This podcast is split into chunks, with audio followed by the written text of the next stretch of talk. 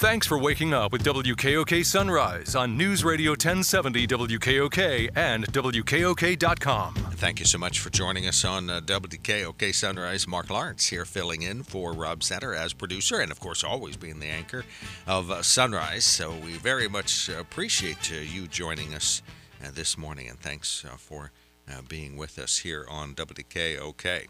On the newsline with us now, Samantha Pearson is back, Executive Director of Lewisburg Neighborhoods and Elm Street Manager. And when the time comes, and some folks are already getting to enjoy it, with a Walk It, Bike It coordinator. We do see some folks out and about, and some biking out there, and some folks commute all year round by bicycle. So we've talked about that in the past. But Samantha, thank you so much for calling in today. Very glad to hear from you. It's great to talk to you, Mark. Well, you have been helping us move through this pandemic safely and occasionally helping me do a little bit of myth-busting and some fact-checking and so on. So it is safe, if conducted properly, to do the late-night shoppers' night that's coming up in Lewisburg, correct? Yeah, this is just we want to think about ways to be creative and still do the things we want to do. So the same way that Lewisburg came up with sort of an alternative for Halloween for downtown and incorporated best practices and mitigation practices, tried to spread people out over more time and, you know, kept as much as possible outdoors. So late shoppers night, instead of, you know, just being focused on one night, is spread out over more nights throughout this this month, and you know, there will be some snacks and music outside, you know, on those evenings. So the 4th, the 11th, and the 18th, and many stores will be open till 9 p.m. on those nights, those Friday nights. And so that's just, again, taking what we normally love to do for the holidays and just looking at how we can work to make that safer for this year.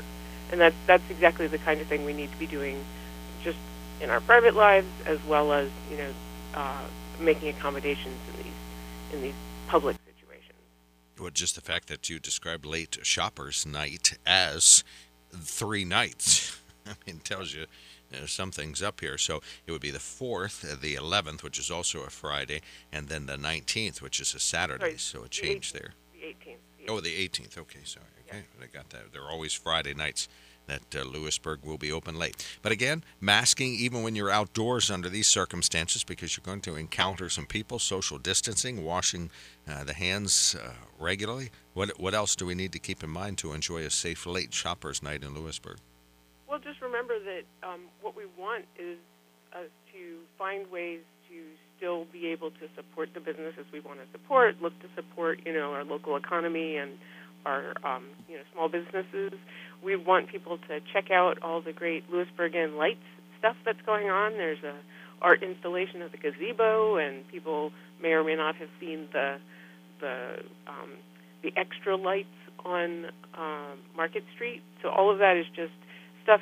So in other words, the things we want people to focus on are the things that are special and fun, even as they pay attention to their masks and distancing and also, you know, their own condition. If you are aware of having had an exposure to someone, a known case of COVID, you would not want to go. You would want to isolate and stay home. If you have symptoms of some kind, you would also not want to go. You would want to make sure to, you know, gauge your own participation depending on your risk level. So those are all things to keep in mind, and those are not sort of a normal holiday season, but we can incorporate them in order to, you know, do what it takes and still support our local economy.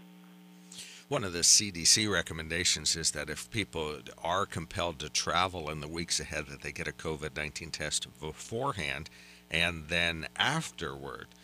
Your yes. Thoughts on this testing conversation that's really become a huge conversation in the U.S. right now? Well, it is tricky for one thing, because though we are doing so many more tests than we were in the past, we actually need more tests. And so actually merely getting a test in case is a little bit problematic. And so while it is advisable, it's one of the ways you can try to minimize the exposure you might bring to others.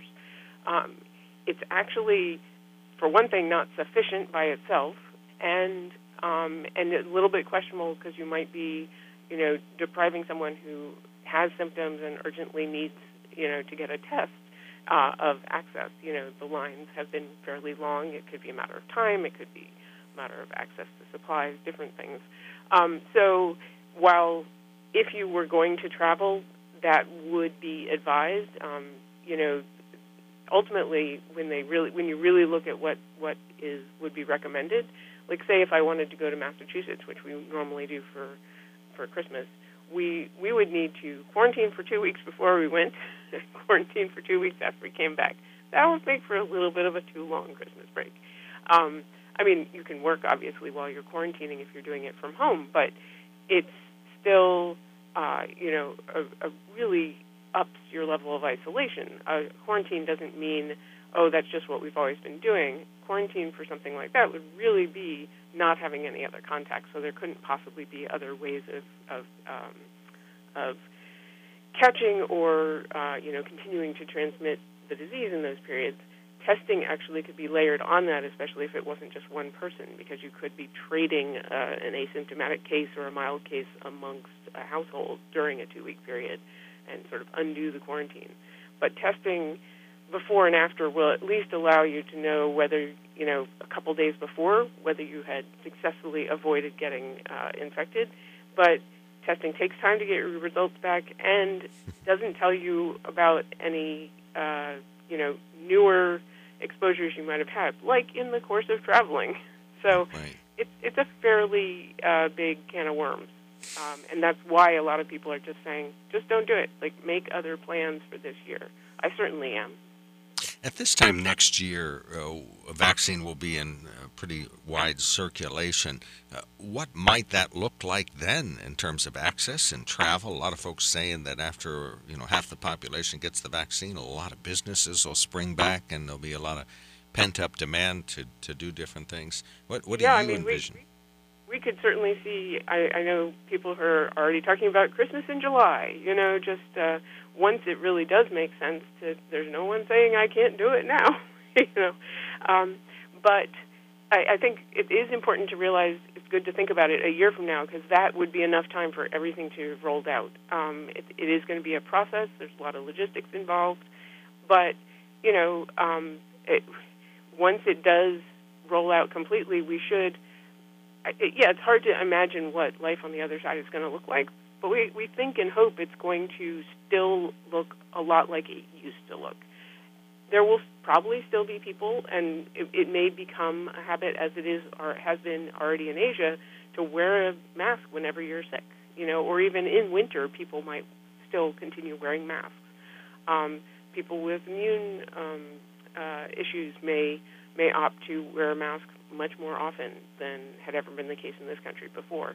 You know, I don't think things like that, unfortunately, will completely go away, but we are hoping that, you know, if we can get this rolled out and we can get through this crunch of this next couple of months, we'll be able to sort of pick up, you know, the pieces and try to resume everything we love to do. Talk about treatment access or access to treatment. Talk about that. What are you referring to there? Sure. So, as we know, not everyone has full access to health care, you know, and adequate health care. So it can be an issue with this in particular because people may have pressure, whether they're contractors with, you know, not like building contractors, but maybe their employment is through a contractorship, and they are not, you know, getting health care through their employment, or they may get somewhat less adequate health care.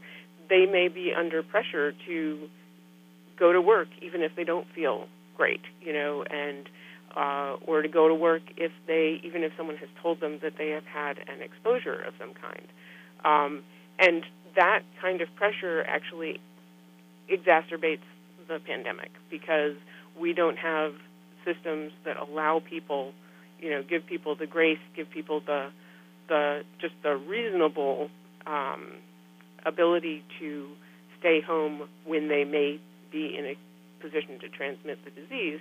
That is prolonging everything. All right, so that is something that, where can I get more information on that? I think that's probably, there's a lot of unanswered questions there, or frequently asked questions anyway.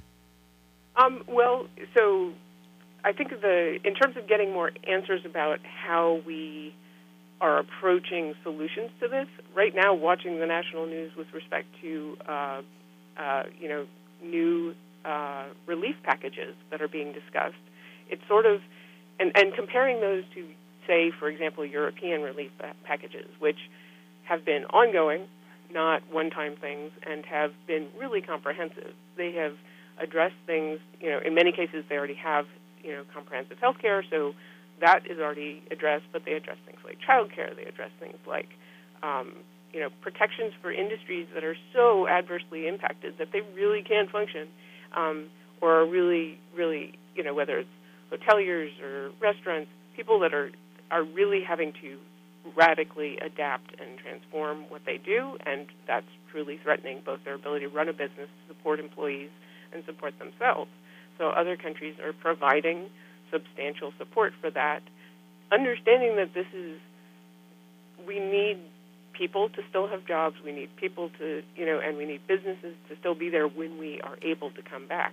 So these are investments in the future.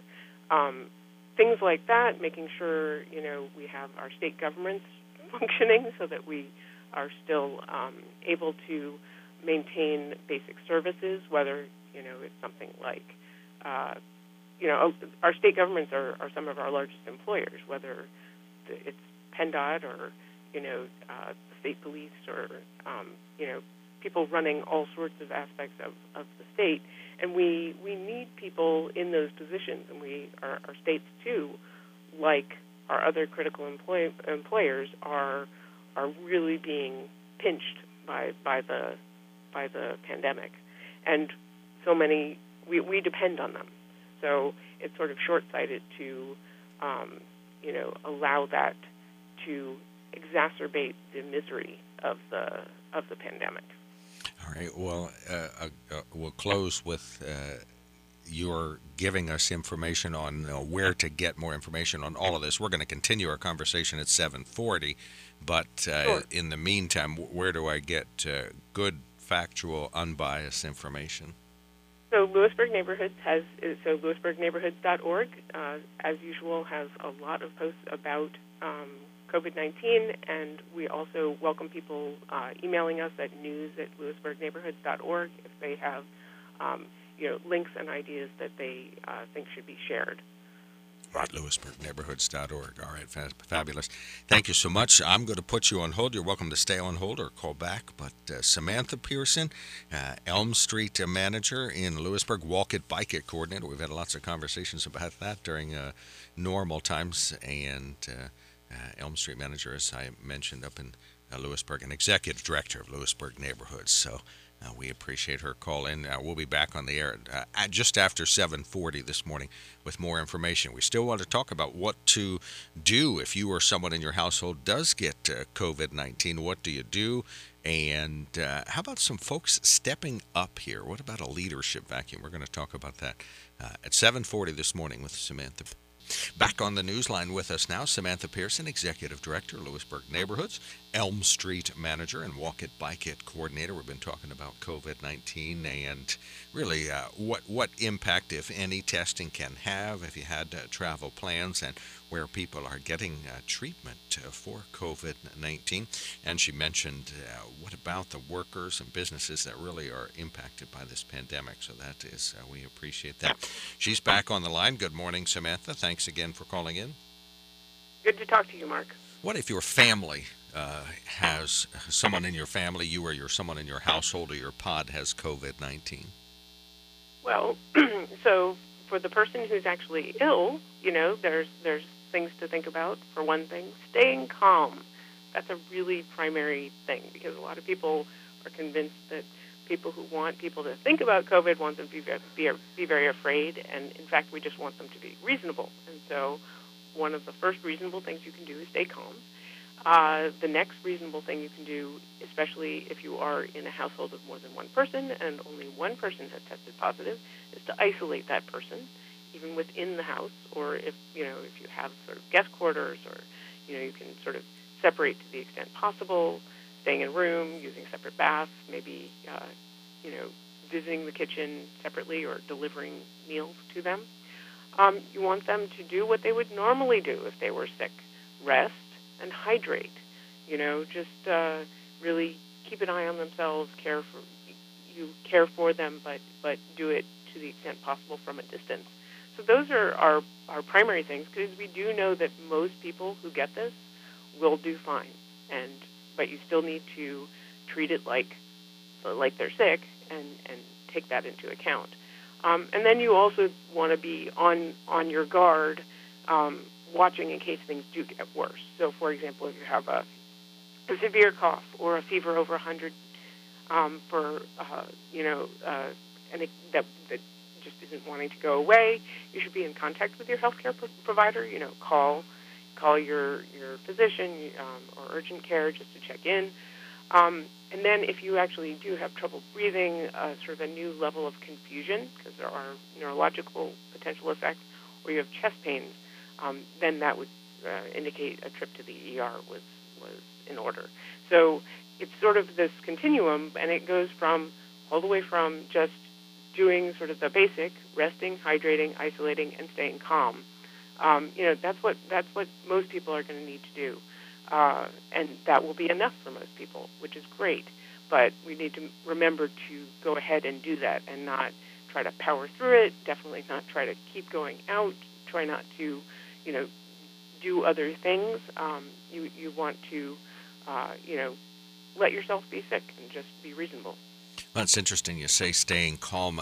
I have talked to literally hundreds of people about this over the months, and almost everybody says it's a little scary, whether they're a healthcare provider from, you know, Dr. Rachel Levine all the way down to a child that had it, you know, seemingly for one day.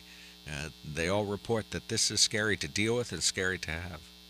Well, and it's true. So that's one reason I'm putting stay calm in there, is that you want to remember that you should stay calm, because staying calm actually helps, right? It keeps your heart rate lower, and you just are your body is in a more receptive mood like that. But it's true. This is a stressful time. Getting a positive diagnosis can be additionally stressful, partly because, like we talked about, there's all these other secondary effects.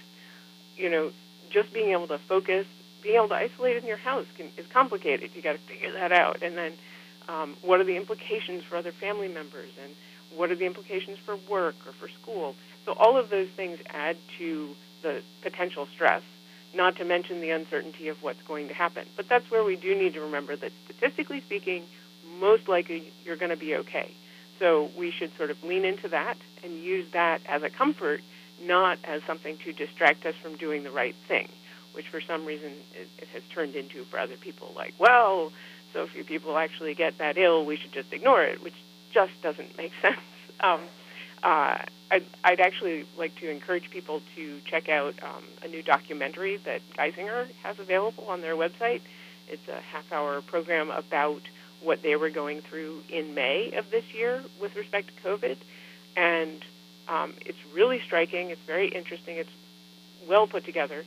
And at the end, it points out that the critical and crisis time they were dealing with in May, they have now exceeded those numbers for hospitalizations and ICU admissions in November. So, you know, they're talking about how difficult it was and, you know, the challenges they were facing. And some of those things have changed in the intervening months, but our current wave is actually just as bad. So I think having that in perspective, but also recognizing it's a small percentage of the overall number of people who get ill, is important.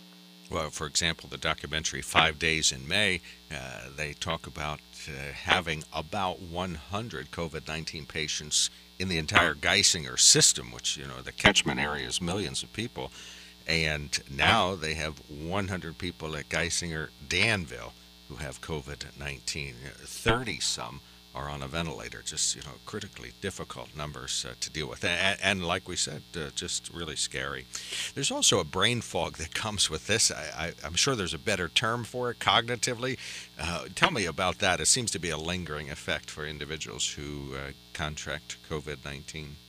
Well, one of the challenges is that there's such a wide array of potential symptoms, and so some people, brain fog does seem to be one of the potential things that people have, but in the same way that a lot of people, like up to 40%, have no symptoms, you don't have to have all the symptoms. So one of the things they're seeing is people getting diagnosed, and they're like, well, I can't have it because I can still smell, So some people do have, and in fact, smelling is a neurological effect, right? Smelling has to do with your senses, has to do with your nervous system in the same way, so it's how signals are getting to your brain. And so the brain fog is also another neurological effect. Some people have more heavily respiratory issues. Some people have circulatory issues. Some people are having issues with clotting and things like that. Other people, do have gastrointestinal issues, but not everyone. So there's a wide range of potential symptoms, and some of them, they've also sort of isolated that there's now, they've decided there's three different stages. There's sort of the just been diagnosed and are sick or not, you might be asymptomatic. There's longer-term drawn-out sickness just over, say, 6 weeks or so, and then there's the what they're calling long haulers. In all three of those stages, you could have symptoms in all three. You could have symptoms only in one of those stages. You could have symptoms in two but not one of the other ones, which means that you might not be acutely sick at the moment, but you could still have long haul symptoms, 2 months later. All of this is really confusing for people to go through and experience, and it is stressful, but that's why we're so looking forward to having the vaccine coming through for us. This is so critical to get that out to the healthcare workers, especially, who are most exposed of all at the moment, and also to do what we can to reduce everyone's exposure. I think it was mentioned between the segments that, there's no plans yet to vaccinate kids at all just because we don't have a vaccine, but they're working on those in the same way that they worked really fast on all the rest. So, my own kids are like, gaming out. So if I get the vaccine and then this and then this and then, trying to figure out what would happen. And it's like, we don't know. We're staying open. It will probably be a process. Like with the ones we have so far for adults, they're going to be, you're going to have to get multiple shots, and then you'll have to wait after the second shot. Not everyone will have had it, so you'll still be wearing masks and distancing, but, gradually moving into the new after coronavirus world. I have noticed something. This is an opinion, not a fact, that a lot of people around here who are in leadership positions, I think, have just really missed a big opportunity here to step up. I mean, we see common sense individuals, super smart leaders around here that are producing no tax increase budgets and running offices and businesses ultra efficiently, but have earplugs in and just really aren't listening to guidelines and masking and distancing and just not paying attention, missing an opportunity to lead. Your thoughts on that opinion? It really does feel like a missed opportunity. I mean, there is a vacuum of leadership, and people are begging for clear messaging and honesty and transparency. These are the things we know, these are the things we don't know. I actually do appreciate what's happening at the state level. I appreciate the speaking and the regular press conferences, but I know that local leaders don't necessarily feel comfortable with the specific messages, but I feel like they could still come down on things that match their values, which are supporting their neighbors, being, supporting their own community, doing what you can to ensure the health of your neighbor. And so that's where just a little bit more assertiveness with masking and distancing could help our region so much. And there's this weird conviction that people are being champions against locking down. And it's like, well, if the people who don't want things to lock down are really committed to masks and distancing, to be perfectly honest.